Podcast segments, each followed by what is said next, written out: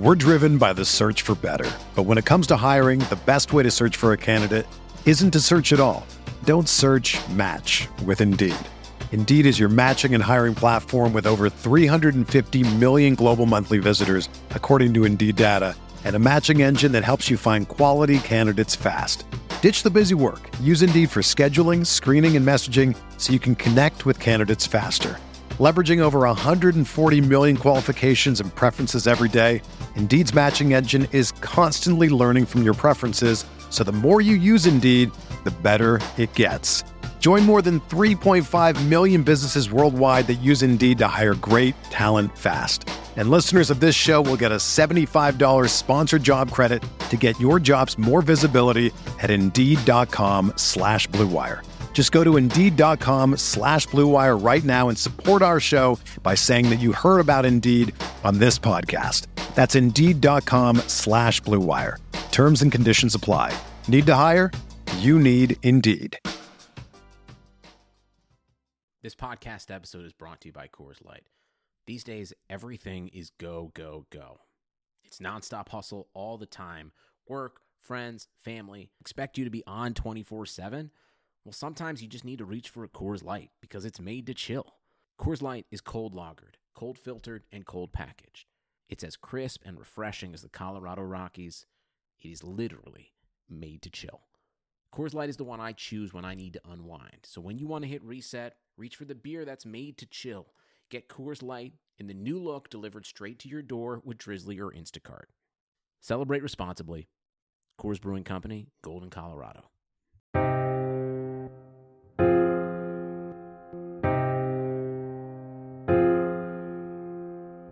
The sound of it.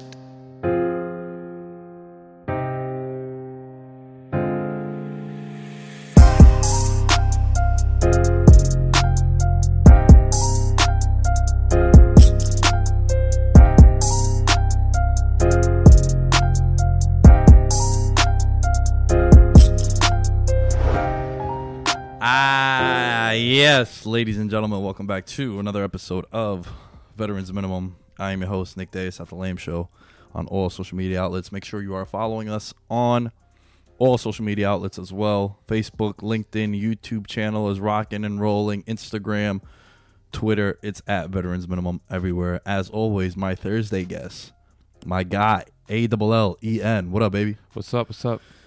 Um, I see you have your Titans hat on. Have you made the switch? Is that who you're hitting No, the my band? my good buddy Kevin gave it to me. He's in, he's been my fantasy for like eight years, so I guess it's like a reward for me a commish. So he just wanted to hook me up. I'm not gonna claim I'm some Titans fan, but they're a cool team. How can you not enjoy them right now? Derrick Henry, 63 carries in the last two games. It's like prime Adrian Peterson out here. Shit, he's. I I think he's over hundred carries if you go back to that regular season game, that last one, because It's Houston. They blew him out. well, they wanted him to get the rushing title, That's right. so they did force him the ball. It, it it might not be carries, but I'm pretty sure the Touches, number I maybe saw is overall is touches. overall touches is yeah, because you, over you see him on a couple of screens. Like against New England, they had a really good screen where I think he got stopped at the one, but look, they're riding him and it's working. Yeah, man. Shit, it's crazy what's been going on. We'll, we'll get to all that in a little bit. Uh, I think we definitely need to start off the show with something that went down late last night. It was funny, Allen. I was actually uh, streaming on Twitch, and uh, my guy Chino, shout out to Chino, he writes, Yo, Luke Kuechly retired. I was like, Wait, what? And then immediately I kind of stopped what I was doing, and which was, you know, playing video games. But I go to Twitter, which is where I get all my news from. I think And- everyone does. Yeah, and I watch I watched that whole three three minutes and thirty four seconds, thirty five seconds, and um very authentic response from Luke. Twenty eight years old. I'm a month older than him.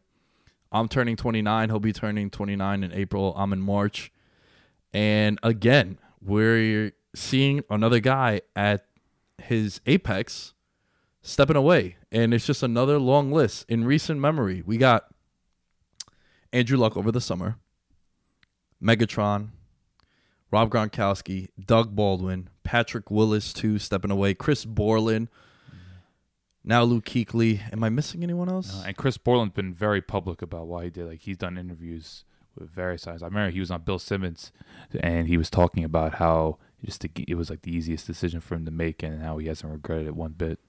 It was like him, Kevin Clark, and Bill Simmons. It's like back in like 2016, and he just some of these people do really deep research, and Borland's always been a very savvy guy, so I think that's what I did. But the rest of them, like I was surprised Doug Baldwin was only 30. I thought he was like 34. So when I saw that yesterday, because there was I think Bleacher Report posted like the ages, and yeah, Doug Baldwin, I, that one caught me off guard too.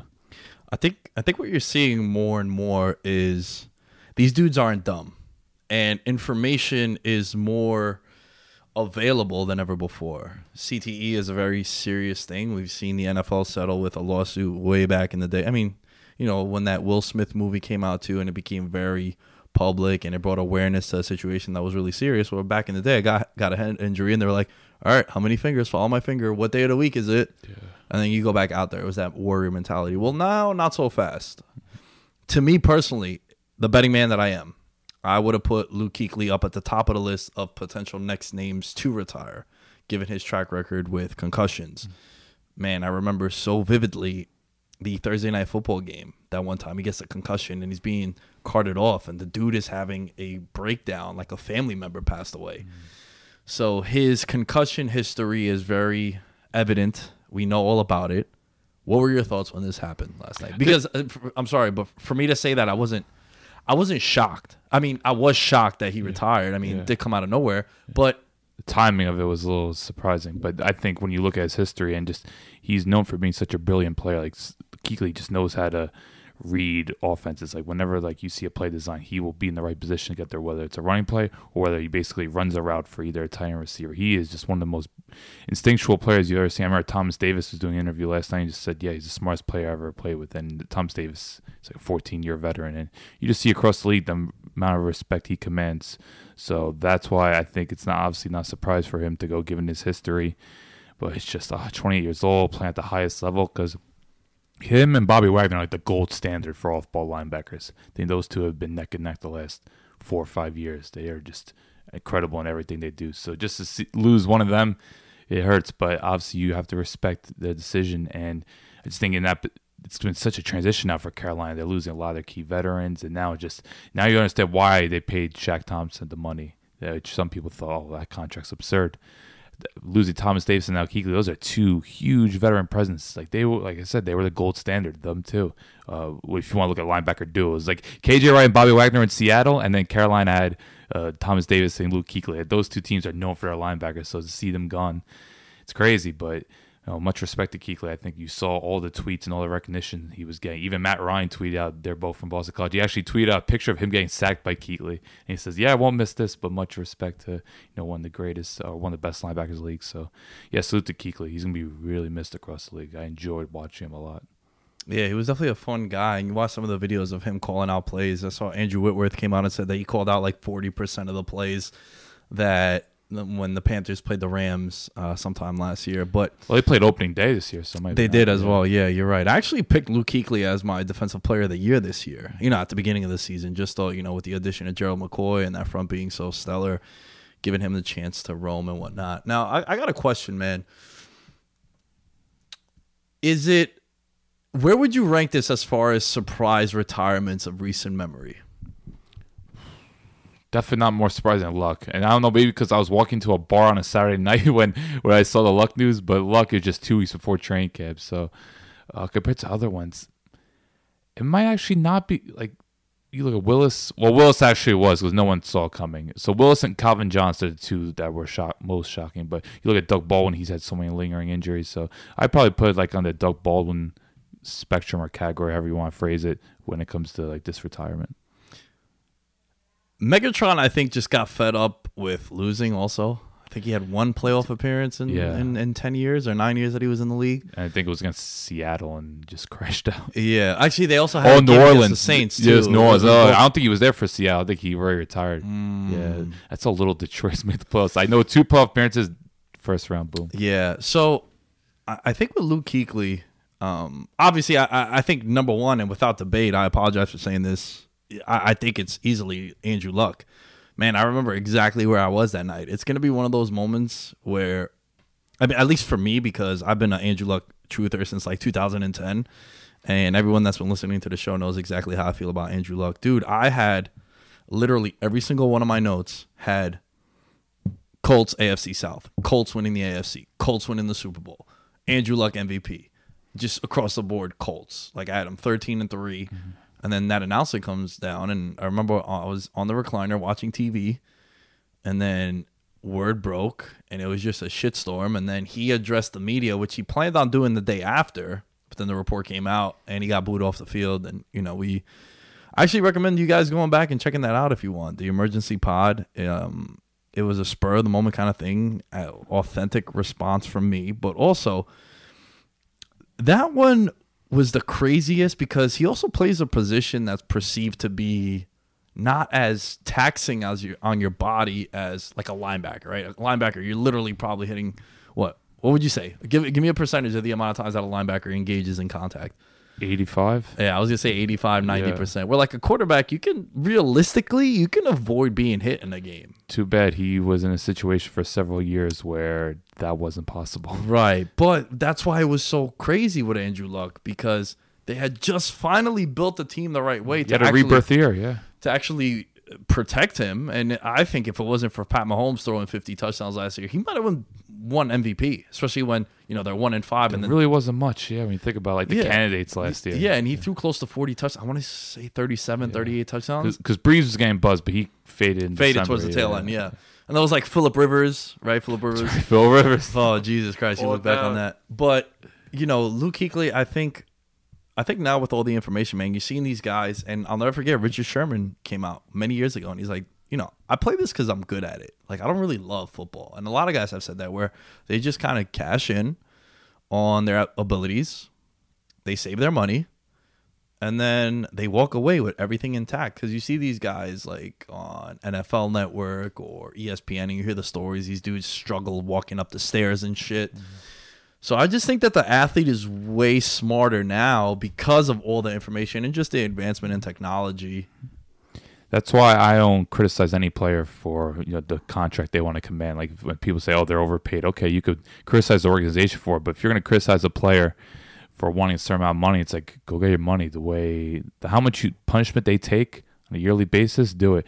Like one, th- this humbled me back in 2012. I'll try to summarize. It's kind of a long story, but I'll never forget. This is when John Abraham was going to be a free agent. This is like 2012. I was not in the industry yet. I was like a fanboy or whatever and he wanted I think like 10 million and he was like 31 at the time and I'm just like what's this guy thinking? So I remember like criticizing remember including him in the tweet put the at John Abrams like well I'm a big fan whatever but you don't deserve this. I'm like how can you ask for such absurd money when you know, you're kind of on the decline and you shouldn't ask for this and he basically told me to go suck a you know what, which I fully deserve. The only response I managed to get was from him, and then his like sister was DMing me. It was a huge st- uh, shitstorm, man. It was just Damn, you were a troll? yeah. At one point, it's like, it was, but I was like a fan because dude, Johnny Burns like top five favorite Falcons. If I could ever interview him, I would interview him in heartbeat. He's the man. But unfortunately, like I don't know, just like wild times. Like I'm what, almost, I'm still 18 at the time, so I'm just trying to figure out what Twitter is and just trying to get my name out there. But yeah, it was a terrible look. That's like the last time I'll ever criticize a player for wanting money. 'Cause especially now reading up on Johnny Abraham, the CT he's had to deal with, and like he struggles to walk. It's just like, how can you say this player doesn't deserve this much money? If they want to ask for that much money, and if they get it, applaud them. Go, thank you. Go do your thing. So that's kind of like how I guess I got humbled at an early age, and now it's just whenever a player, whether it's say, I know people criticize like Melvin Gordon. All right, you might not, he might not be worth it to you, but if he gets it, why are you going to criticize him? So I think any sort of player now, whether it's Kuechly retiring or Doug Baldwin, just I hope they saved up, and I hope they, whoever they do with their next phase of their career, they enjoy it. Yeah, I'm with you. I think you hit all the right points on that one. I just realized that we're both wearing the same shirt, which I think is pretty awesome. Unplanned I'm as well. Here comes the money. Here we go. Money talk. Here comes the money. Ladies and gentlemen, legends of all ages, ever seen an untucked button down? They look bad. Why? Because they weren't meant to be worn that way. Thankfully, there's Untuck It, the original button down shirt actually designed to be worn untucked. No matter your size or shape, Untuck It shirts always fall at the perfect untucked length. I used to never be a fan of having my button downs untucked, guys, because that shit would look nasty, right? It'd be too bulky or super long, and it would make me look very chunky. But Untuck It is dope because they have sleek designs. These shirts are actually nicely fitting my fantastic hairy frame, and their website is so easy to use. They even have a whole page devoted to helping you find your fit and your swagger. So, whether you're shopping for the perfect gift or just trying to craft a smart, relaxed style of your own, Untuck It is the way to go. Visit untuckit.com and use code BLUE for 20% off at checkout. That is U N T U C K I T dot com and promo code BLUE for 20% off.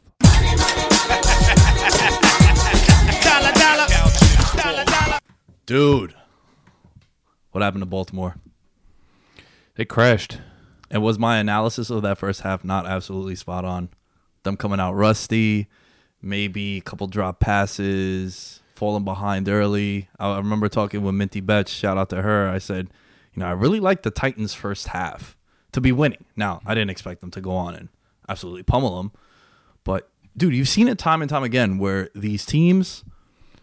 Did they not remind you a little bit of the Panthers of 2015? Now I know they didn't reach the Super Bowl, but as far as you know, Carolina had the ultimate swagger when they were up and they were able, you know, Cam was doing his thing, the defense was playing lights out, and they were able to do it with no real big name wide receivers like Baltimore. You know, Hollywood Brown is still is still coming along, heavily relying on tight ends, Greg Olsen that year.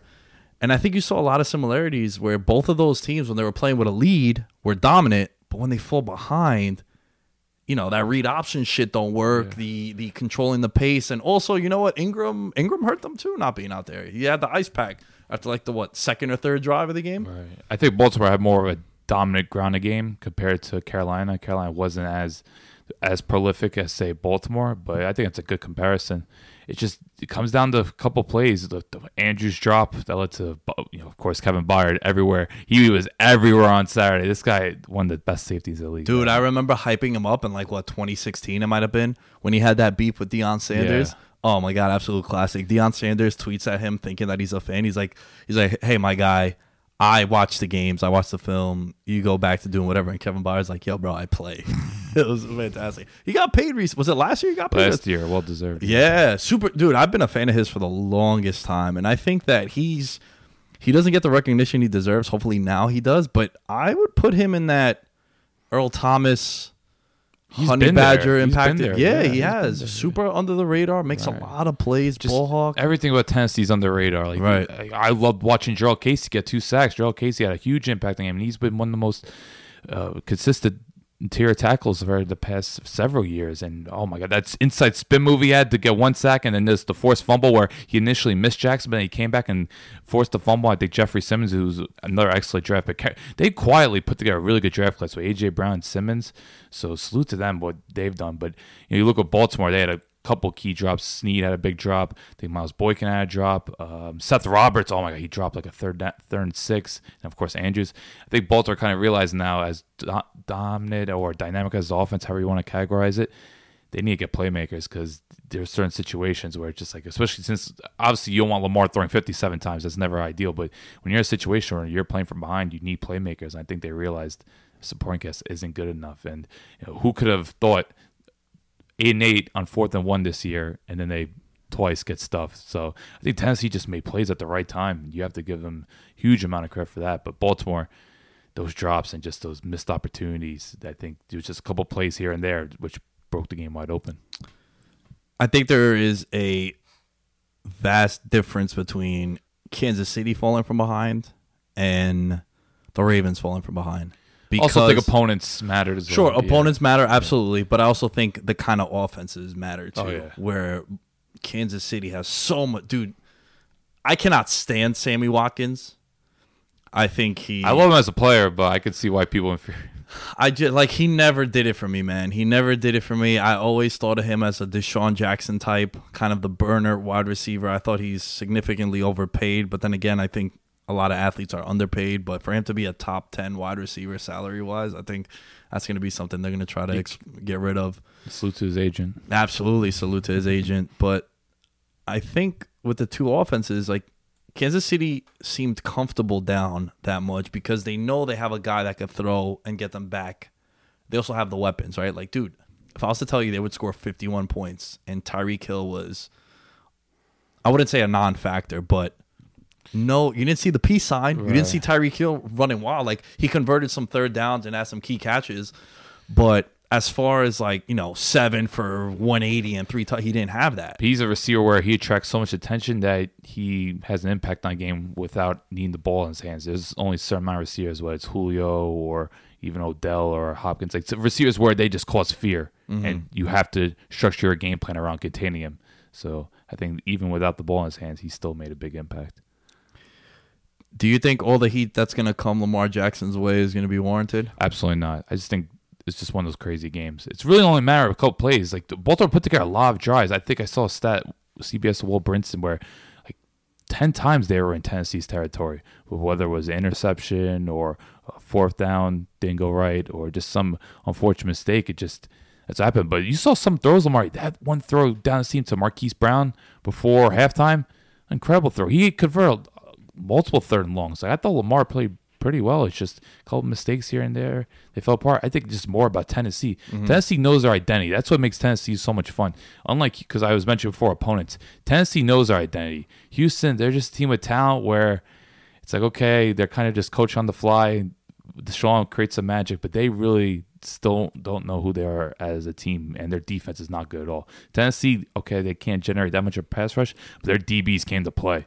They had about ten pass breakups. Logan Ryan, Adoree' Jackson, Tramaine Brock coming from Arizona. Arizona just it's the Arizona. You got Tramaine Brock and Terrell Suggs leaving in December. Now they're both going to be playing the conference championship. So Tennessee, I just really appreciate the fact that Mike Vrabel knows we're going to run the ball down your throat, and then defensively, okay, we're not going to generate pass rush, and there are going to be plays where you know we'll allow. We're not going to make sure receivers into Hollywood what Brown did it once. We're not going to let the opposing team get behind us. You know, in terms of like you know, we're not going to allow explosive plays. We'll allow plays in front of you, but for the most part, it's going to be a problem for you to score on us in the red zone. So I think that's what I really appreciate about Tennessee, and why I think you have to also look at the opponents when you want to compare the AFC divisional round games. Hmm. No, you're right. You're right that they know their identity.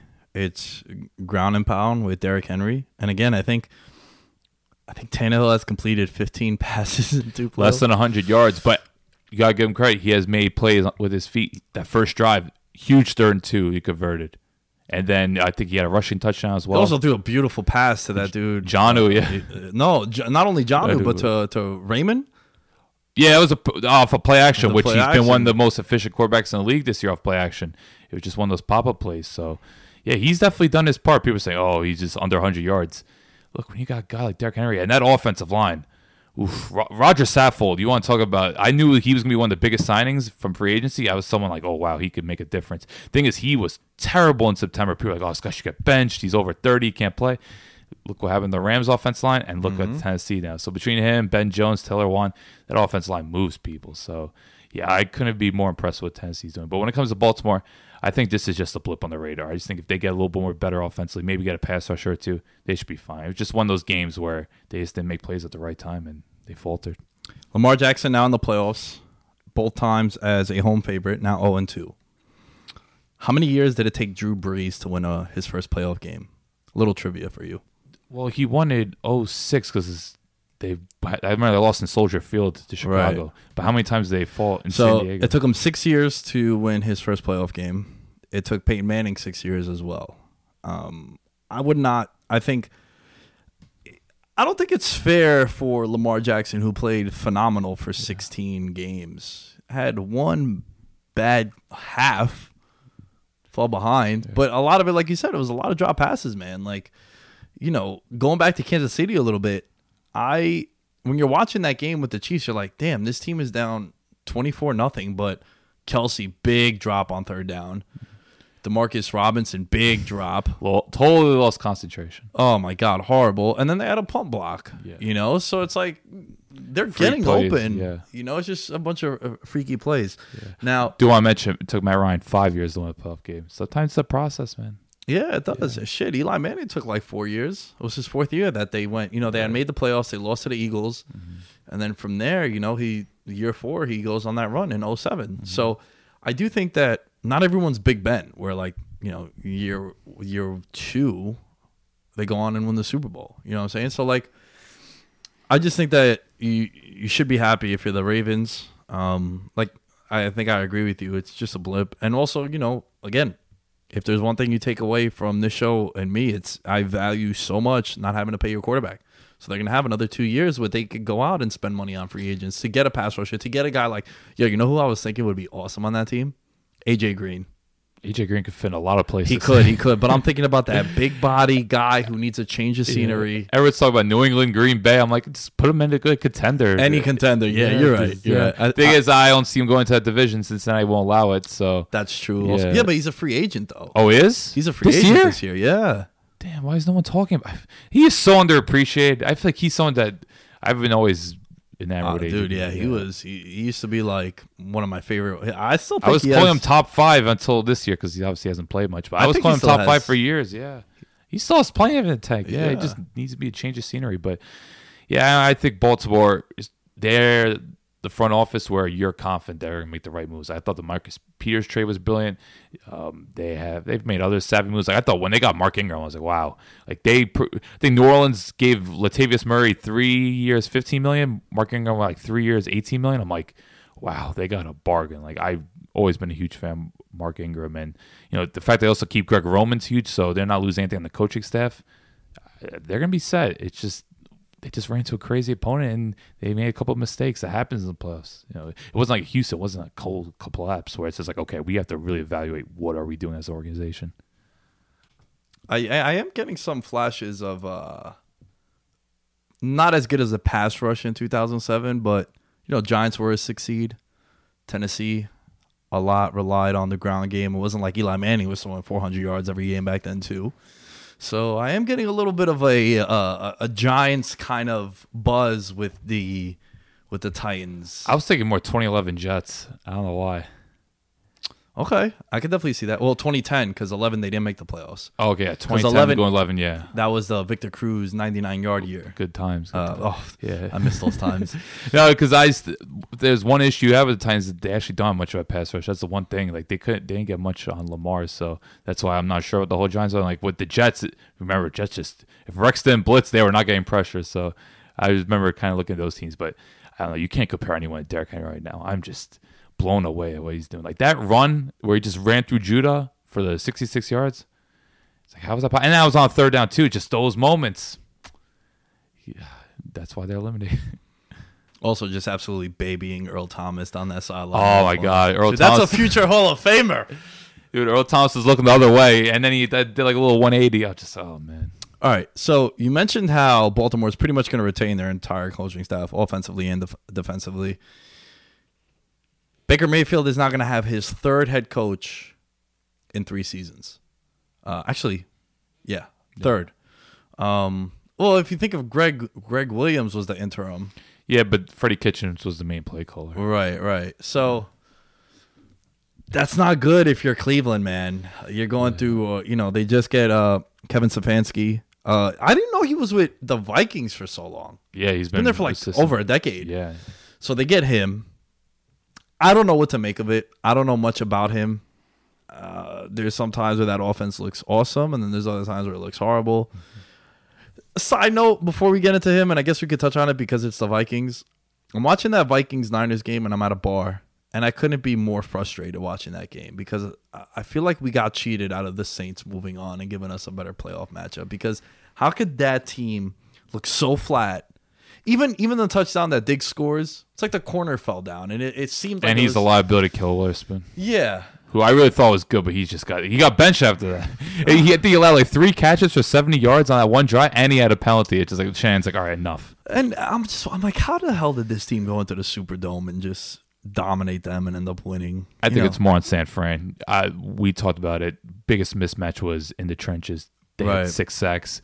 Uh, Dee Ford was back. He had a huge impact. Kwon Alexander too. Oh yeah. So the Minnesota, we know they're a very flawed team. The offensive line for years has been a problem. They haven't properly addressed it, and they're just a little slow in the back end. I would be shocked if Xavier Rhodes is back. I don't think he'll be back. Uh, and it, I think the corner situation, like there was a report that Terrence Newman was potentially going to come out of retirement. Oh my goodness! Could you imagine him trying to tackle like George Kittle or Deebo Samuel? So they were pretty beat up on the back end. Guys like Mackensie Alexander and Mike Hughes were out. So, but it's just when you have offense line as bad as they are, and then you have a quarterback as limited as Kirk, there's gonna be problems, and that's why I guess I shouldn't have been too surprised that they got blown out. So is it is it a is it like a black eye on Stefanski, or you think that's just? Oh, I think one game sample sizes are ridiculous. Like I'll never forget after the Falcons Patriots Super Bowl, people were saying, "Oh, Kyle Shanahan be a, co- uh, co- a head coach?"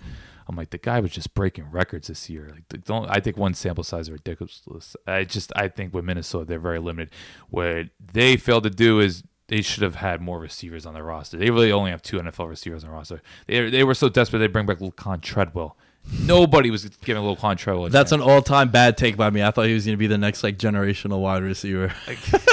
I know Zimmer wants to go old school, but when you only have two receivers on your roster that could separate and make plays, it's a problem. Like in this day and age, you need to have at least three capable receivers. So that was another thing, especially when they don't play from behind. But I thought Stefanski, all things considered, there were times this year the offense looked good, and Thielen was out for what almost two months. So, and I hear he's a big analytics guy here, he's very well respected across the league. It's just, I think the big question is, can he get the best at Mayfield, and can that locker room are they going to be stabilized? Because it's clear they had no discipline. They were probably the most undisciplined team in the league last year. Man, it was a lot for Freddie uh, Freddie Kitchens to have to manage. A lot of personalities, a lot of big egos, big characters, and it was a team where the, the expectations were just completely unrealistic. Dude, you can't. There's a progression, right? It's very rare that you see a team be shit for so long and then explode to 12 and 4. And mm. I thought it was one of the more egregious things Vegas has ever done. And you know what? Maybe now that I think about it, they probably did it to set it up because you had all that buzz and that momentum and the hype from the public. They were the fourth favorite, dude, to win the AFC. I know, but people look at rosters, and you look at the roster. The roster was exciting. They didn't have many weaknesses other than the offensive line, which is obviously a big deal. But the, the the three big issues that I had with them was the management of the egos, the head coach not being proven, and the offensive line. And those are all three things that you saw. Valpo. Dude, week one against the Titans, didn't they have like 16 penalties? Yeah. Seven of them were like personal fouls. And left tackle Robinson got ejected. Eject? Yeah, it's like, dude, that's just a lot. It's a lot for you to. Sure, you're right. It was the same shit that happened with the Eagles many years back, like that dream team. They had a, uh, fuck, Asamo, uh, Asomugha, Yeah. the corner. They had, uh, they got Vince Young. They had Mike Vick. Vince Young was a backup. Like I know, but he came Uh, out as like crazy. a dream team. They had a lot of talent. I can't remember off the top of my head, but I remember they just accumulated all this talent. People were talking about them being a Super Bowl contender. I think the Eagles they had more uh, success because this was the year after Vick had his big comeback, so I think that was justified. With the Browns, it was just okay. We're gonna bank on 'cause people were thinking, okay, AFC North's probably gonna dip. Steelers not looking as good. Ravens no no idea to expect from Lamar. Bengals clearly rebuilding, so they thought the opportunity was there for the Browns to win division. You know, I definitely thought so, but it's just a lack of discipline, especially going. You went from Gregg Williams, the guy who was the king of being undisciplined, to now you've somehow managed to be even more undisciplined. It's just it's baffling. So he has a lot of work on his hands. I do like him as a, you know, I think he's an intelligent mind. He's very well respected. A lot of people are praising the move, but it's just it's when it comes to being a coach, it's like okay, you're this offensive mind, but you're gonna be able to control a lot of egos. You're gonna need to bring the best out players, and the Mayfield needs to work on a lot of his mechanics. So it's gonna be interesting to see their relationship because it's clear Mayfield, one of the most inaccurate quarterbacks in the league. He just he a lot of throws were high and wide. It just at, at some point Mayfield, you're gonna need to see that progression. Otherwise, Cleveland's gonna be looking for a new quarterback in two years. Yeah, I think, man, expectations. I think, you know what? D- depending on what the reports are going to be coming out of camp and OTAs and how their draft does, I think it's going to be interesting to see the kind of buzz around Cleveland this year because I do think think people are fed up at this point. It's like prove it. R- right, Yeah. right, which isn't a bad thing because now they're not going to have this expectation of winning the North and Yeah. being a favorite. To And who knows the what happens this AFC. offseason? One or two guys may leave. We never know what's gonna happen with Odell. So And and you know I've I've seen it so many times. Where it was like, remember uh, after after the Raiders went like twelve and four that next year, everyone was like, "Yo, Oakland, Oakland." It's like, yeah, but you know the one score game thing. They were like nine and one in that, and then the expectations were like, you know, they're the third best team. Mm. You know? same thing happened with the Chargers, Same thing happened with the Chargers this year. Same thing happened with Lions a few years ago. I. Lions, the Yeah. Jaguars after they go to the AFC title game, the Bears this year. It's regression. Yeah, it's also like, yo, you got to realize you're playing a fourth place schedule all these years and you're benefiting from that. And then that one year where everything hits, Chicago goes 12 and 4. And you're like, oh, shit.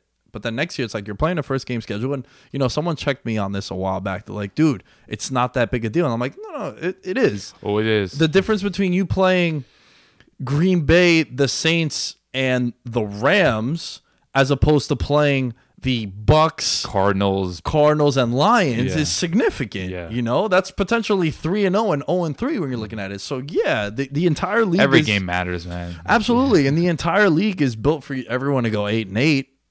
You know, mm-hmm. so yeah, that you- you're talking about if you go two and one in that three game swing, you're looking at ten and six. That's a mm-hmm. playoff team. Yeah. Just once again, we don't really know much about them. It's just the Browns. They just between them and the Giants, that how swiftly they made those moves. It's like Yeah. okay, this was clearly the guy. They didn't really because they they actually interviewed about eight different coaches. Like they did a thorough research on just who they wanted to bring in, but they just ended up going with him. Even though, of course, recency bias won't be too favorable towards him. But yeah, I th- a lot of people thought Robert Saleh was actually going to go there. There was a lot of links there, but uh, look, Browns they're gonna create buzz whether you like it or not. And it's gonna be either good buzz or bad buzz. But I'm always excited to see a fit. And it, I want to see what he could do with Baker because you know Baker at this point we need to see some major progression. I'm I'm gonna throw a little curveball at you right now. Something we didn't really prepare for, but this is kind of the, the the mayhem that goes on in my mind. Think about this time last year with the Browns. You're like, yo, they got Baker Mayfield. Ben is 36, 37. Dalton is mm, Lamar, no one knows. Lamar still no one knows. Now you fast forward, Ben's gonna come back. Still don't know what he's gonna look like. Lamar is the MVP. Bengals are gonna get Joe Burrow. Dude just lit it up. People are saying he had the greatest college football season ever. I know a lot of times it's recency bias, but you know they went 15 and 0. They beat the number one, two, three, and four team consecutive from the preseason. You know Alabama. I believe they played Georgetown. They beat Ohio State. They beat uh, Not Georgetown. Georgetown. Jeez, imagine. and then uh, they end up beating um, Clemson. Clemson in the national championship game. It's like, dude, this guy Joe Burrow is like cool, calm, and collected. Now, I'm still not all in on Joe Burrow. Have you watched much of him? Do you know much about him? I've seen film. That's bad. It's not that he might be the issue, but it's like, yo, a lot of times these guys get dealt a shitty hand where you got to go to Cincinnati, where, all right, I like Tyler Boyd, offensive line. kinda It's a bad situation. It's a bad situation, It's a, you know? However you look at it, it's a bad situation. So An that's what I'm- organization that hasn't done much right over the past three years. So and then and then you look at you know Baltimore's defense really good. Pittsburgh's defense probably a top three defense this year. Was the only thing that kept them afloat. Oh, like yeah. if you could give a, a unit an MVP award, I would say that entire because that team had no business going eight and eight like they finished Mm-hmm. and having a playoff berth going into week seventeen. And then you look at a, a guy like Joe Burrow who now he's. I'm always a little hesitant of these guys that come out of nowhere, right? Like last year with LSU, he looked rather pedestrian. Baker came out of nowhere. Baker also. And you know, this guy Joe Brady now is going to meet up with Matt Rhule in Carolina and people are very high on him as a play caller. of buzz.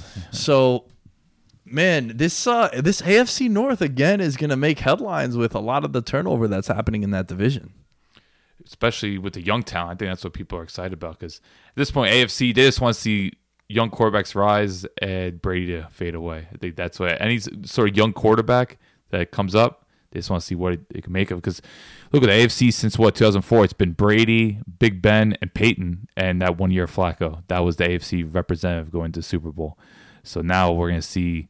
Mahomes or good old young buck Ryan Tannehill, and then eventually we'll see the likes of Lamar, Deshaun Watson, and we'll see what happens with a guy like Joe Burrow or Baker, whoever it may be. So I just think that's the exciting part, just seeing all the new young influx of talent in the AFC because it's been such a kind of dull, predictable conference for so long.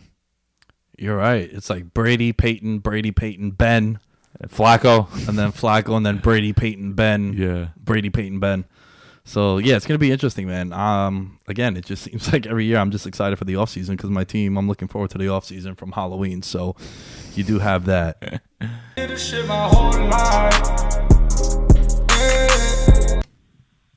Now joining us, uh, former writer from Bleacher Report, has been grinding tape for years. Uh, very well respected draft analyst, one of my favorite people on Twitter. Now doing his thing for Optimum Scouting. Uh, long-time Packers fan as well, so we had to get him on, especially given the circumstances going to the conference championship. Justis Mosqueda, what's going on, buddy? How we doing? It's very cold in Oregon. yeah, would you say you guys got snow out there right now? Yeah, we hadn't had snow since like Christmas basically, but it started snowing and internet keeps going up and down and all sorts of crap. So I'm ready for it to get warmer. man, I, I I used to be such a big fan of the snow growing up, and then you realize that after like the first day and a half, you're like, all right, I got to get rid of this shit already. And then, you know, as as someone who has two parents that are uh, heavy on the cigarettes, I'm worried about them just absolutely collapsing when they're shoveling. Jesus. So the boy got to do it all in the backyard, Justis. Yeah, yeah, it'll get you. Yeah. So so uh, big Packer fan, huh? Some might say, yeah. So so how you say. feeling about I think, that? I think my Twitter's almost transitioned to just anti-McCarthy at this point.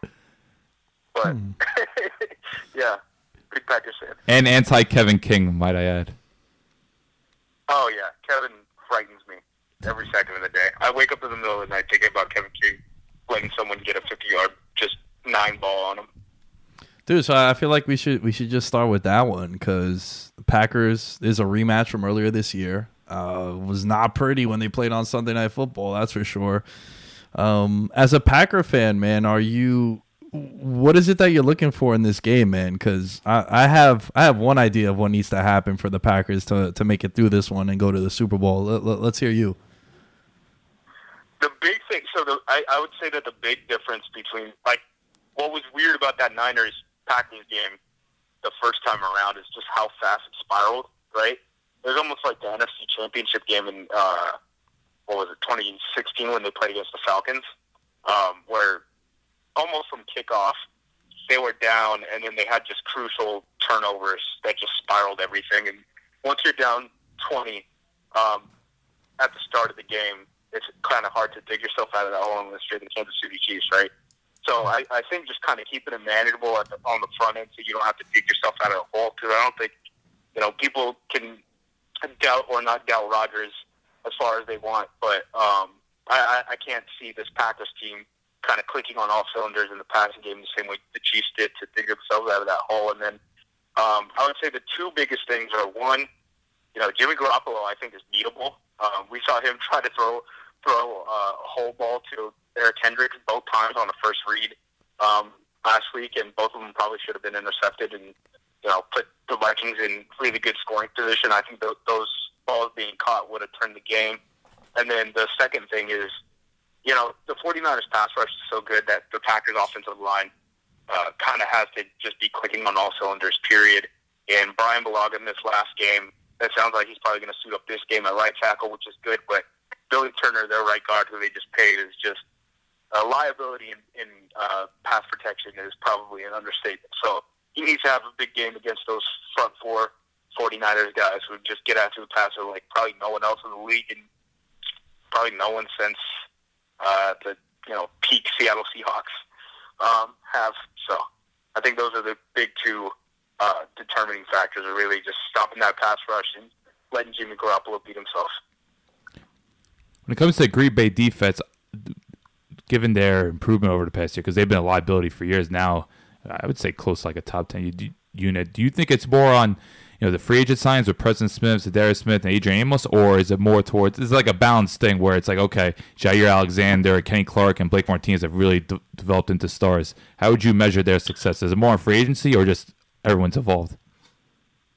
It's kind of weird because there, there's guys like Kevin King, right? Where like Kevin King, he plays the run really well, and there's certain guys like if he's matched up against a big guy who can't move, um, he stands out a lot. I mean, you can see him match up against a guy like J.J. Arcega-Whiteside or Alshon Jeffery or um, even Allen Robinson, who's not really going to burn you. He can come up with some big plays because he's a long, tall guy. Um, but when you get him against speed, right, that that's when you end up having troubles. And when you're putting them in rat, run pass conflict, like the 49ers do um, off of play action, and the 49ers, basically every skill guy that they have is a track athlete. Um, it's like a damn relay team for them. You know, I, I think that could be a tough matchup. And then the other thing is like, I guess Blake Martinez too, right? Like Blake Martinez is pretty good against the run, but you put him in pass conflict, he's going to have some issues. He, he made one really good tackle against Russell Wilson in open space last week, but that's not really what his game is. And when he's going to have to be playing those crossers and stuff like that, I worry about him a lot. Well, one thing's for sure for Kevin King, he ain't gonna see no slow Alshon Jeffery and Arcega Whiteside this week. Because you're right, man. All those guys on the Niners seem to look like they run sub four five forties, and it's gonna be a problem. I think for me, when I look at this game, man, you need to have that vintage Aaron Rodgers to give him hope. Because I think, you know, it's unfortunate that I was I was screaming at the top of my lungs from about week two. Allen could attest to this, and it's funny that Emmanuel Sanders got traded to the Niners because I thought, Justis man, I thought Emmanuel Sanders would have been an ideal fit for a team like the Packers. The experienced wide receiver that I comes agree. on. You know, I'm I'm such a big fan of the dude that's kind of been playing on a team for three, four years where they go six and 10, 4 and 12, and then, you know, they get traded to a contender and it rejuvenates their career. And you see what happened with Emmanuel Sanders when he goes to the Niners. Because right now it's pretty much the Davante Adams show and not much else at wide receiver. Yeah, they rotate guys a lot. I mean, they like guys like Lazard and Kumerow um, closer to the goal line, but even at the tight end position, I mean, whenever it's play action, it's always uh, Robert Tonyan and who's kind of like a, a mix. Like he's kind of a hybrid tight end. He can move. Um, he had a long ball against the Seahawks probably last year, um, where he kind of showed he can move. He, he was a wide receiver in college, but he can block a little too. Marcedes Lewis is basically an unbalanced tight end or an unbalanced offensive tackle.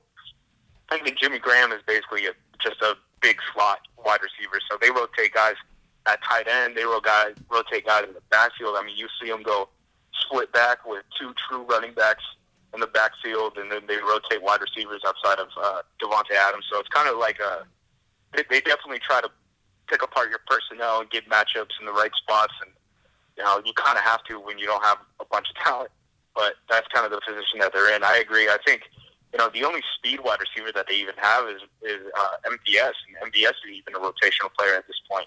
He's not even on the field every down like he used to be, where they would just rotate that third guy opposite of MVS and uh, Davante Adams. So they had a field stretcher, a possession guy, and then they picked their matchup that last one. Now they're just full on rotating the other two receivers entirely. So we'll see what they'll do. The Packers did a bunch of stuff. They, they were running jet sweeps. They were running um, bunch formations, like counters out of that. Um, I'm pretty sure they did a jet, they did a shovel pass. Uh, they did an RPO that they've never done before against the Seahawks. So I don't know if LaFleur has just been sitting on this and he's just been cool coasting, you know, knowing he had that 13-3 uh, record and the playoff ticket punched in um, down the line, and they weren't really trying to show anything at the end of the year, and they're just unleashing it all now. But that offense the past couple weeks is looked a lot different than it was at the beginning of the year, certainly. What gives you worse flashbacks? The Kaepernick game back in, I believe it was 2012, or the fact that Kyle Shanahan, the last time you saw Kyle Shanahan in the NFC Championship, it pretty much ended by early third quarter? Oh man, I don't know. There's just so many bad Packers losses that if we can survive through, you know, Seahawks and 49ers plus Shanahan, I'm happy. I'm just, I'm just LaFleur's exercised the demons that McCarthy hasn't been able to. It's just uh, what's the last road that we need to go over if we win this? Probably the Giants after Eli's ended multiple seasons of ours. Man, yo, I when Allen mentioned the Kaepernick game, I completely, dude, he like, what do you run for like 180 yards? Right, and I'm not. Oh, forget. it, pe- it was insane. And Yeah. Casey Hayward had him a couple times and just didn't make a play. I'm pretty sure Casey Hayward could have had like a pick six in that game that would have like ended it. But yeah, yeah. I remember Dom pe- Capers, man. People were calling for his job that after that night, and he was still there like five years later. Like I know your frustration with Dom Capers, but I'll never forget that game. It's like, okay, how's this guy gonna be employed after this? And it's 2017, and he's still employed. Hey, look, Dom Capers was caught on television falling asleep during a playoff game during the Packers Super Bowl run.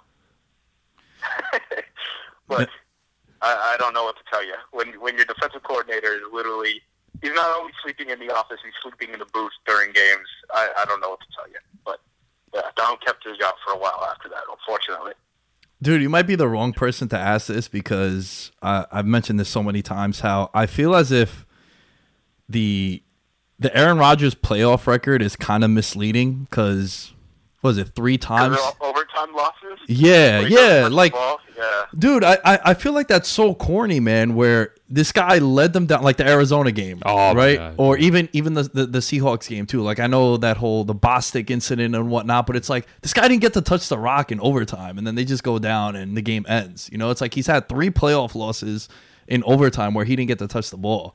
How do you how do you feel about playoff overtime? Because we saw it happen with the with the Saints and Vikings game too, where basically you win the coin toss, you have a chance to win, and then even like New England last year, New England and Kansas City, Kansas City came storming back in that second half, but they didn't. Mahomes didn't get to touch the rock, and then it was a wrap. Yeah. So the XFL that I'm working with um, announced their rules changes for overtime, and it's basically like a shootout. And I actually kind of like that, in that you know it's it's pretty fair. Um, I know people have run the numbers on it, and it basically like nothing matters outside of the plays that you do or do not make. Like talent level would probably not uh, change the variation very much, and you know winning a coin flip going first or second doesn't change very much. Um, so I, I'm in favor of that, or the extremely trolly answer of play another whole 60 minutes. Congratulations, you made overtime. Now you have to play an entire new football game, and if you don't want to do it, win in regulation. So I, I'm either voting for one of those two uh, answers, essentially. But yeah, I mean, when you look at the Packers' record, uh, close over, like close uh, losses um, in the playoffs is kind of their thing. I mean, you can even go back to when Favre played his last game with the Packers, lost in overtime um, in the championship round, and then a couple years uh, before that, you know, they lost in overtime to the Eagles. So, like, I don't know, this this fan base is kind of a little bit tormented in that, like, they made the playoffs basically every year for like 20 years, and then they would lose close again. I do want to touch on Mike McCarthy, given that you've watched his team for several years. Uh, what do you make? Uh, what was like the biggest frustration about him, and what do you make of the fit with him in Dallas? Oh, McCart. I mean, Where to begin? that nothing changed, man. I mean, he basically he was on the forefront of moving the West Coast offense into the shotgun, and I know that doesn't sound amazing right now. That it's like, oh, he ran a shotgun passing offense. Um, but when you look at like, I think Football Outsiders had had a uh, article about it about like uh, shotgun uses in 2016 versus 2006, and there were teams like the Oakland Raiders and stuff that were literally running the shotgun like one percent of plays. Like it's kind of hard to wrap your mind around that and remember that that was only like I mean less than 15 years ago. Um, but that was the reality of the NFL when Mike McCarthy came in. Um, Mike McCarthy was like one of the highest uh, usage rates of the shotgun almost immediately, and now those numbers would be at the bottom of the NFL. Um, that is not to say that he didn't rise, but like the edge that he was trying to exploit is now completely gone. If that makes sense. Um, and nothing really evolved. You know, he said that he spent six whole hours with PFF, so now he's an analytics nerd. Which six hours. Uh, our, one of my buddies, Stephen Ruiz, tweeted out like, "Well, we were preparing for a fantasy draft last minute. Six hours is nothing, man." Um, and then he says things like, "They spent all this time researching the newest edges in the NFL." I'll, we'll see, but you know, his word isn't worth that much, uh, considering the fact that he already admitted that like he lied about watching every Dallas Cowboys snap so that he could get the job. Stephen Jones had the longest, awkwardest laugh uh, possible when he said that. So I, I don't know so much about the fit. Um, you know, Dallas is really that's a machine um, in terms of cash flow and all that. Like, there's no team that's going to give you more resources um, to get the job done. So he's kind of in the best situation in football outside of you know Jerry Jones and Stephen Jones. Is probably Stephen's probably in charge of more stuff than, than Jerry at this point, but you know they're definitely no football and they're kind of hands-on owners. Um, but outside of that, I mean, he's going to be able to hire whoever he wants. He's going to be able to have unlimited cash flow in free agency if they're trying to get like big one-year deals to get guys in or big bonuses to stretch out contracts long term to play with cap numbers. Um, so he doesn't really have a general manager that he needs to listen to other than the guy who just hired him. So you know they have good repertoire right now. So uh, as far as fit, I mean he's in a real good spot um, relative to the rest of the league. But uh, I'll, I'll pause on uh, McCarthy hype until I actually see it on the field. Him changing from just tossing slant flat every play. Justis, man, uh, from me, as far as I go, this will be my last question, and I want to get your thoughts on this one for sure. Are you? What are you making of this video that's been going around of Aaron Rodgers on draft day? You know, of course, this is the revenge game of his uh, boyhood team not drafting him and him saying the famous words that they're going to regret never drafting him. But uh, correct me if I'm wrong. I think the Niners have had his number more than he's had their number, and uh, I mean, especially in the playoffs, the one the one loss there. But uh, are, you making anything of this, man? Because I, I'm a degenerate. Uh, I do like to dabble a little bit in sports betting, and I watched that video, and I'm like, oh, might have to money line this one. might have to partake. I do think that you know the money line is probably Packers money line is probably the way to go, just because the the spread is so wide. I think it's going to be closer than what that spread is. I think that early season matchup between them is kind of influencing people a lot, and they're not realizing like, wait, this is still Jimmy Garoppolo. He just won his first playoff game ever.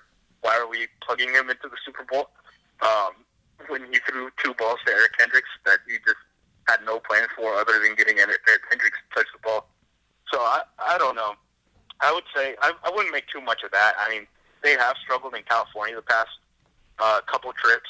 Um, you know, Chargers, Niners this year, uh, especially. So who who knows about you know the kind of motivational aspects of it? But the Niners definitely have had his number more than anyone else. I mean, especially when Dom Capers had to try to stop Kaepernick or you know any of those Harbaugh teams, essentially. So. Uh, final question. Uh, You were with Bleacher Report for a long time, producing a whole bunch of good content. What made you make the switch to Optimum Scouting, where now you know, you're kind of out of writing and now you're working behind the scenes? Yeah, uh, basically, um, my boss Eric Galko kind of let me know a year before we got our contract with the XFL that you know uh, there might be something in motion, and he was trying to put together a team. And it was like basically like, um, uh, how should I put this? Like, w- when it's go time, I'm going to need to make a team task, and I want to know if you're in. And I thought about it for a while, and I said yeah, and they're letting me work remote and all sorts of stuff, and I've had opportunities to, uh, I guess, apply to NFL jobs that I would have a good in at. Uh, but all of them were basically East Coast gigs, and I didn't want to do that. And you know how the NFL is, where it's like you take a job, it's not going to be the last time that you're moving. You're going to have to be moving every three years, and writing jobs are getting worse and worse. They're putting more on your plate, cutting down more salary, and I think it was just the right time for me to kind of take a remote gig where I could still be out here in Oregon and uh, be in football and kind of make a career out of it. Well said. Uh, Justis, anything else you want to plug? Uh, we definitely appreciate you having you, know, you coming on, and I know it's a big weekend for you. It's funny. I think I had you on my old podcast during the conference championship that we actually previewed it. So hopefully the game's not thirty-one nothing. And you know, I know Jared Cook had a big drop. I remember in that Falcons Packers game. I want to see like Jimmy Graham third quarter and everyone's freaking out. Just I remember that 2017 conference championship game and what a disaster it was at least for you. But you know, I think now going to this one, you have to be at least a little more confident, right? Oh, I'm way more confident. I mean, that game, I was watching it on a plane down in Mobile, uh, Alabama for the Senior Bowl. Oh, that's Senior right, Bowl yeah. Is the week is the week before the Super Bowl, that dead week um, that everyone goes to.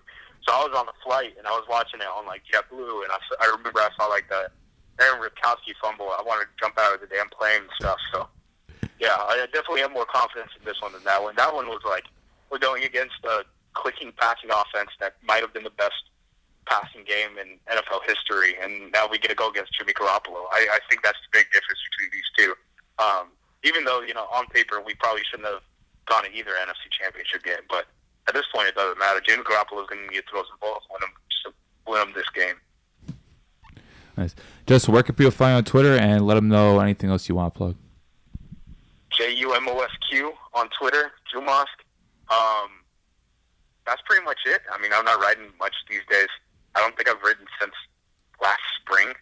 So if if you want a lot of shit posts um, and some Packers tweets and some good all 22 content every once in a while, just go to my Twitter. And is there any update on Signed Edge? The people want to know. Uh, you and Chuck, uh, I did so much fun. I'll never forget the Miko Grimes podcast. That had me in tears for like a good whole hour. Is there any plans for you guys recording anytime soon? Yeah, we've just been lazy. I mean, like I said, I'm working with the XFL right now, and we're kicking off a football league in basically two weeks. So uh, I've been a little busy, and Chuck had to move from DC to New York to take a new job and all sorts of stuff. But I, I think once we get our lives rooted down a little bit more, um, we're definitely going to come back. We might even do something this week or something, but um, we talk about it, and then something ends up happening between one of us and our lives. I moved and he moved and all sorts. We both changed jobs. Yeah, that's basically what what's happened recently. Well, Justis, uh, Mom you- and Dad are still staying together. You guys don't have to worry about this. We still stop talk every day. We just don't do it into a microphone. Gotcha. listen, I'm going to be on the Packers money line, so uh, I know you and I will be having the same emotions uh, come this week. I'm Thank- excited. I'm thank- excited. Thanks, man, for joining the show. I appreciate it. I'll make sure your handle is everywhere, and uh, hopefully, people give you some love. No sweat, man. Take care, guys. Anytime. Have a good one.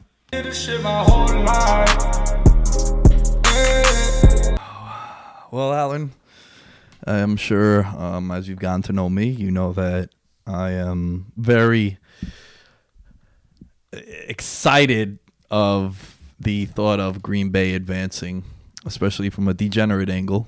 Uh, they're plus 190 right now to win $100 wins you $290. We got Justis's thoughts. What are your thoughts on this NFC title game? It's not as compelling as that AFC title game. I don't know why I'm way more intrigued by that. Just Green Bay, I thought they played their best game, yet they still couldn't put away Seattle. I thought just that offense is still inconsistent. But the fact that Rodgers and Adams were clicking like that, I think that gives people more hope because they were so on point. Even though it was San Fran's secondary, I'm sure it's going to give them more fits, more looks. Uh, the fact that Rodgers looked so good, he was, I thought his ball play looked like old school Rodgers. Just everything was on point. Think that's encouraging, and you know the fact that Jimmy G still kind of looks rattled. Like the Minnesota game, like just as mentioned both times, it, he just has this tendency, Jimmy G, kind of like Jameis Winston, just loves throwing to linebackers. Just doesn't see linebackers in coverage and put. Never forget that Seattle, the the first one on Monday night, like KJ Wright could have had two picks. Like it's just if this game gets in Jimmy G's hands, it's concerning. But the San Fran team is so loaded. I think they could. He's kind of like could be a game manager, kind of like Kirk in the first game. Obviously, that didn't so well the next one, but if Jimmy G, as long as he remains as a game manager and that defensive line just poses their will, it's hard to see Green Bay winning this. I do think, like I mentioned before with Justis, is gonna need you're gonna need to have Rodgers just be cold blooded in this one, and I'm worried that man, this offense, it's a two man show. And not really be able to run the ball after what they did against Dalvin Cook. Yeah, completely. They did to Dalvin Cook what I thought Baltimore was gonna do to Derrick Henry. Like Dalvin Cook looked, Couldn't go anywhere. he looked like uh, uh hold on, hold on, uh Paul Perkins back there. Like, Yikes. you know what I'm saying? Former Giant They, great. they even tried running screens to him every time. It was like three or four times screen. Nowhere. Like Yo, San the Niners are my my biggest takeaway from watching them all year is relentless and Phenomenal tackling. fast Yeah. too. and they don't miss tackles. They don't miss tackles like Joey Bosa. Uh, you know Nick Bosa. Nick Bosa. Yes, you're right. I feel like um, do we know if he's a wrestling fan? Because when he went down, he kind of milked that, and then he heard the Oh. crowd. It was like he got that cheap pop. Maybe it's a George Kittle influence. yeah, George Kittle is a super mark. I would love to talk to George Kittle. If I was to ever interview George Kittle, I feel like I would just spend like an hour and a half talking about wrestling. I think he'll stick stick around too. Yeah, yeah, he'd definitely be into it. You know, um, over the summer, no, sorry, WrestleMania last last year, Madison Square Garden, they had the G1 show, which is New Japan and Ring of Honor, and um, he was there ringside, and he uh, he shouted out the Briscoe brothers. He is a mark beyond. Dude, mark. he was there like had to be hammered too, but he was just going off. He was loving it. So back to let's get back to the football stuff. Let's not forget the Green Bay game. He was coming off. People are saying a broken foot. I don't think it was a broken foot, but he had was coming off a significant injury, and that's when he outran Kevin King. That's why I was mentioning just as Kevin King. Just seeing a tight end of George Kittle just running right past the corner of Kevin King, just it was hilarious. But yeah, you gotta look at his impact in this game. Now he's hundred percent. And another thing that you want to take away, Kittle. He was moving people in the running game. Like people want to talk about as a blocker. He was taking on Hunter Griffen. What's he gonna do with Green Bay's edge defenders? man, it's uh, if if San Francisco ends up winning this game, I think it's gonna have to be them doing it on the ground again. Uh, Tevin Coleman got unleashed, which was kind of surprising. they got three guys are capable of carrying the workload. I know Breida has been kind of awful here, but between him, Mostert, and Coleman, they have talent everywhere. Yeah, and the the less less is more from Jimmy G. I think I think you know I kind of thought Kirk Cousins and him was like a wash as far as like the quarterback matchup, and then you know I ended up siding with the Niners just because they were a better team, and I do think that they're the better team now. But man, there's just something where I'd be if I'm a Niners fan, I'm watching this game. I'll, I'd be really nervous if the game is close.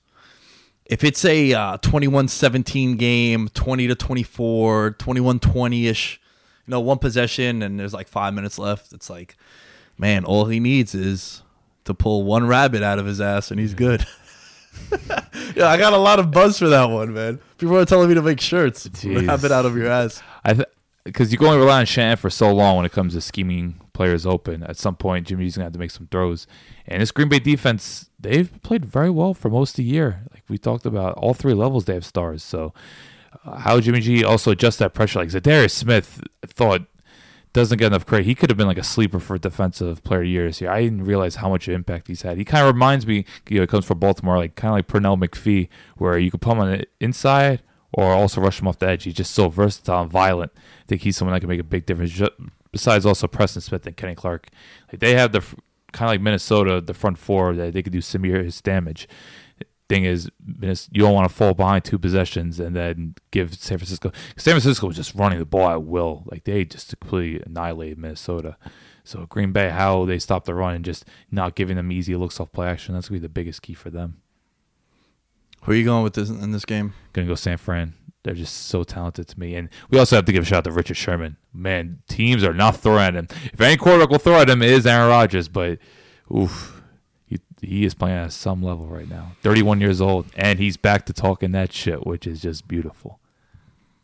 Yeah, I think, uh, man, I want to say Green Bay, but I do think uh, I do think San Fran ultimately is going to win. But there, there's just something about it where I don't know how much longer could we doubt Jimmy G. You know, like he went into the Superdome and went, you know, like uh, to use the hip hop analogy, bar for bar with like Drew Brees. You know, and That was one crazy game, but then you look at the games against Seattle. I mean, the first one, the Baltimore game. Well, the Seattle one I'm gonna throw away because I think Kittle is so important to that team. True. I've been saying That's- that that's all year. Where like he's in my top five non-quarterbacks when it comes to like what they mean to their team. I thought it looked shaky against the Rams that Saturday night game. Shit, if you think about it, the four teams that are left, Yeah. you know, I think Tyreek Hill is the most important guy on that offense. Up, this is excluding the quarterbacks, Right, right. guys. Uh, I'm not that crazy. Derrick Henry, Davante Adams, and George Kittle, man. I think those guys are so important to their team's success. Kind Michael do. Thomas. Yeah, Yeah. yeah, for sure. So I'm gonna go with the Niners as well. All right, this next game. So hyped for this. Are you really? Yes. You think it's gonna be keep down close? the Ti- keep down the Titans. Well, look. Here's the thing. I I didn't doubt the Titans at the beginning of the Oh, playoffs. true, I, I did. I did. I did a NFL challenge bracket, which we had set up for the Patreon guys as well. And my AFC side is perfect to now. It's it's I. it- It's you know the NFC is a disaster because I had the Eagles and the Saints in the conference Oh, championship game, so bedtime to me. But the Titans now they're playing Kansas City. They rematched rematch from earlier this year. Derrick Henry had a 180 plus yard performance. Pat Mahomes also lit it up, threw for like 400 yards. It was one of those like last second touchdowns by Ryan Tannehill. That's really what was the momentum. The momentum really started rise, yeah. with, with the Titans, and uh, we're gonna come full circle because I think this is gonna be a uh, this is gonna be a game that you're gonna want to turn off at halftime. I think it's gonna be over. I think Kansas City is gonna win by three touchdowns. Said that last week. Yes, I did say that. I, I I did say that last week. But I think there's something that as the week was progressing, I'm starting to realize this is the hardest offense the Titans are going to have to face during this entire run. Yeah, absolutely. As far as, you know, they play New England and sure it was New England, but like we were saying, we're like, yo, give us a reason why New England was going to win this game other than it's the Patriots and no one could give us a reason. And last week, we, we said it how if, if the Titans can control the clock and they can come out to the lead, we don't trust Lamar coming from behind because of how the offense is set up and what they like to do. We just saw Kansas City go down 24 nothing. And being a watch the tape, bro, guy, you saw that it was a lot of drops, and then they just have so much firepower. And dude, I was talking to my guy Rick Rosen. Shout out to Rick. We were texting throughout the game because I in game the uh, the the Chiefs plus two ten when they were down twenty one nothing, and I told him I was like, "Yo, they're like the Golden State Warriors." I've made the comparison between Steph Curry and Mahomes way back in the day. Fast forward to halftime, Nate Burleson says, "Yo, they're the Golden State Warriors of the NFL because they can erase these leads because yo." Tennessee, they could jump out to these leads and they could control the, the, the time of possession. But dude, Mahomes. People forgot, yo. People forget. We're so in the moment. He missed time and he was hobbled this year. Tyreek Hill missed some time, and then by he it took him like eight weeks to really come back and be like the Pat Mahomes that we knew and loved. And I think he got banged up against New England. I remember he had some sort of hand issue during that game. I know they still managed to win, but he did not look right during that Patriots game, which ended up being a very important win. It's helped them get the bye. Looking back on it, so I think one thing that hurts Tennessee is that there's a huge discrepancy in town when you look at New England support cast, the Baltimore support cast, and now you're going against Kansas City, where you have to you have to prepare for Hill, Kelce, Watkins, Robinson, Hardman. Like it's the most loaded offensive league. This is scary, scary team. And Tennessee's pass rush is just not really there. They didn't really get to Brady, and Lamar had a lot of time, so that is concerning. And I, for some reason, they're rushing three a lot, which I agree with at all. And yeah. Also, dude, gotta show love to Williams. Oh yeah, I'm. I'm gonna say. Uh, oh yeah, as a pass catcher. They, they're yeah. using him out the back. You know, they they scored the first touchdown with hitting him out the backfield. But if you go back to what he did in the playoffs last year too, he was their main catalyst. right. You You, know? use them on those angle routes. Yeah. And he's a mismatch, and that's just another dude. If you think about it, like Sammy Watkins is like what their fourth or fifth option. he's still a vertical threat. I know, Yeah, but I'm saying like the, if Sammy Watkins is your fourth or fifth option, that's incredible. I don't like Sammy Watkins because of his contract. That's why I don't like uh, young Sammy. Yeah. But he's he's a hell of a talent, but he's not as productive to be a guy making 14 15 million dollars a year. But man, I I think this game is going to get ugly. I really want to bet the Chiefs on the alternative spread minus 14 and a half just because I think that Tennessee could do their thing, but you know, Chiefs could come back and answer in four plays.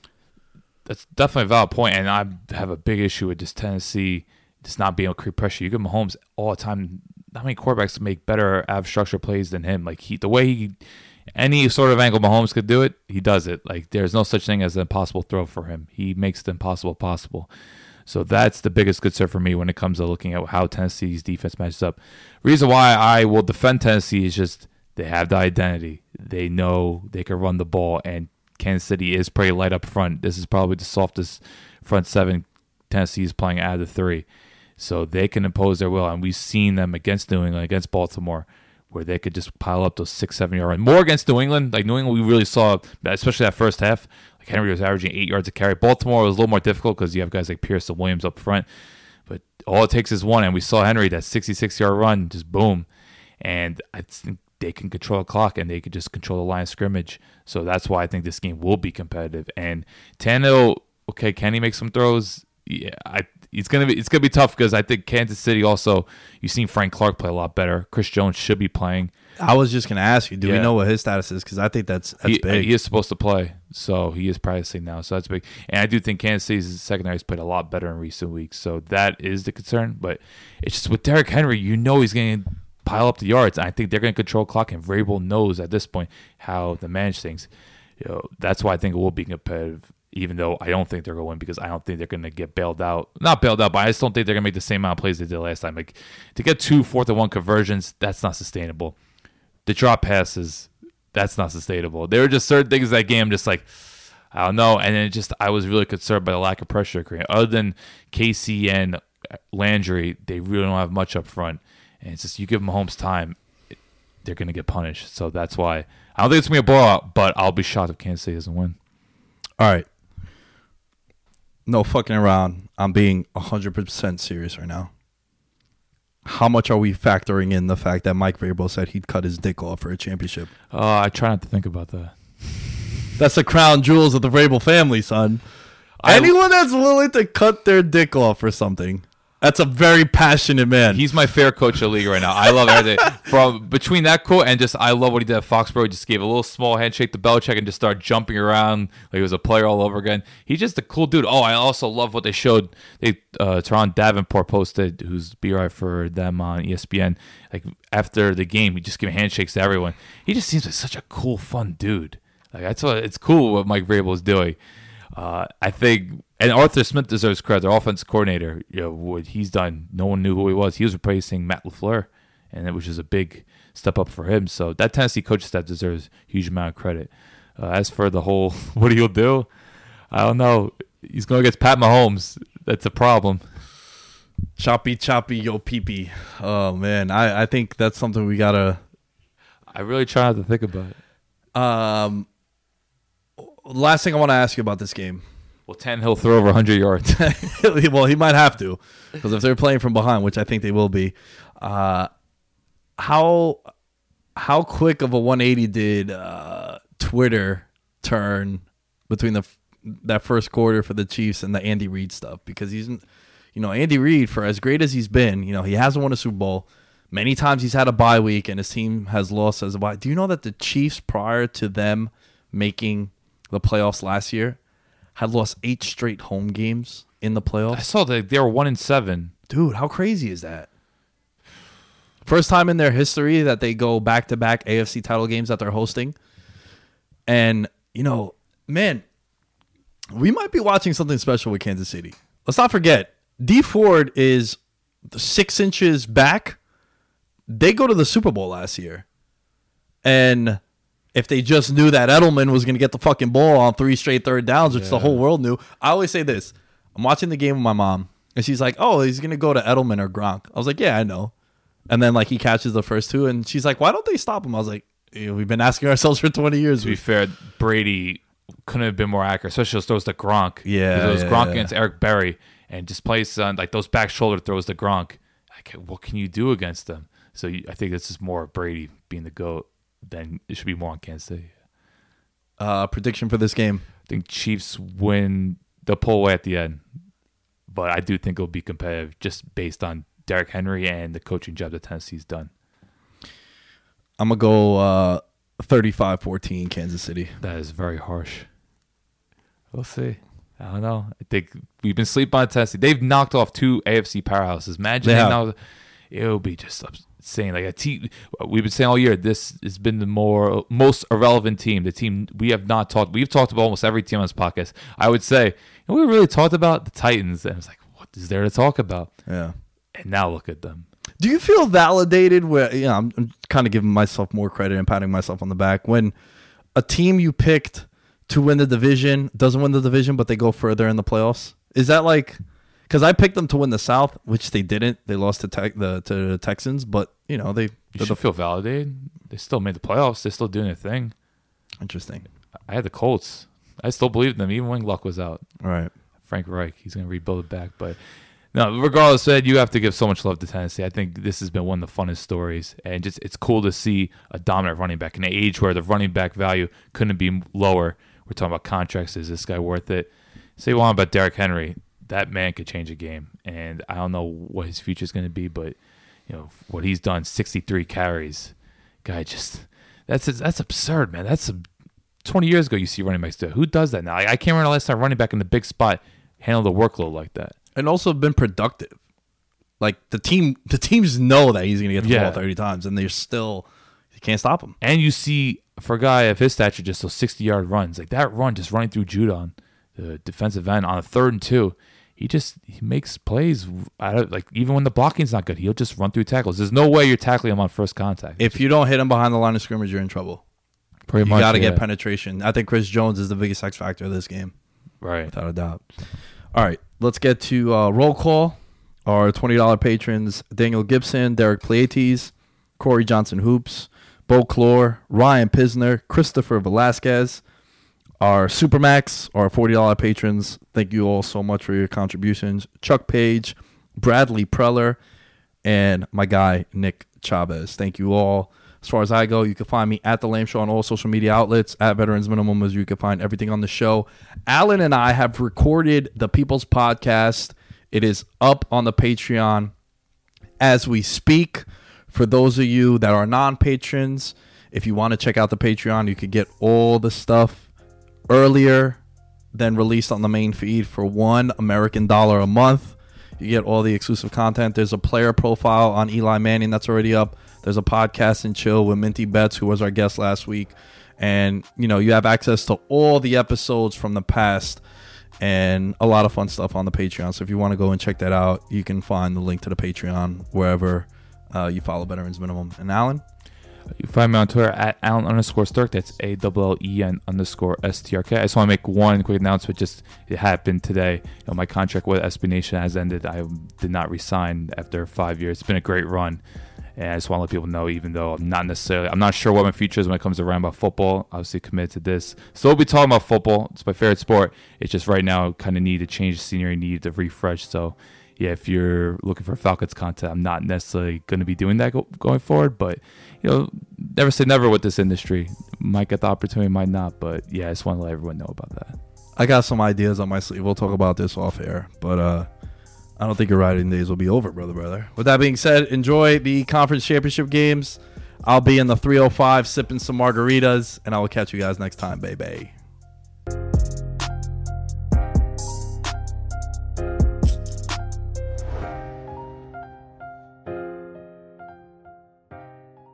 For the ones who get going when the going gets tough, and the ones who know we're tougher together. For the Pathfinders breaking new ground, Grainger offers supplies and solutions for every industry, as well as fast access to experts and 24 7 customer support. Because we know you have people depending on you, so you can always depend on us. Call, clickgrainger.com, or just stop by. Grainger, for the ones who get it done.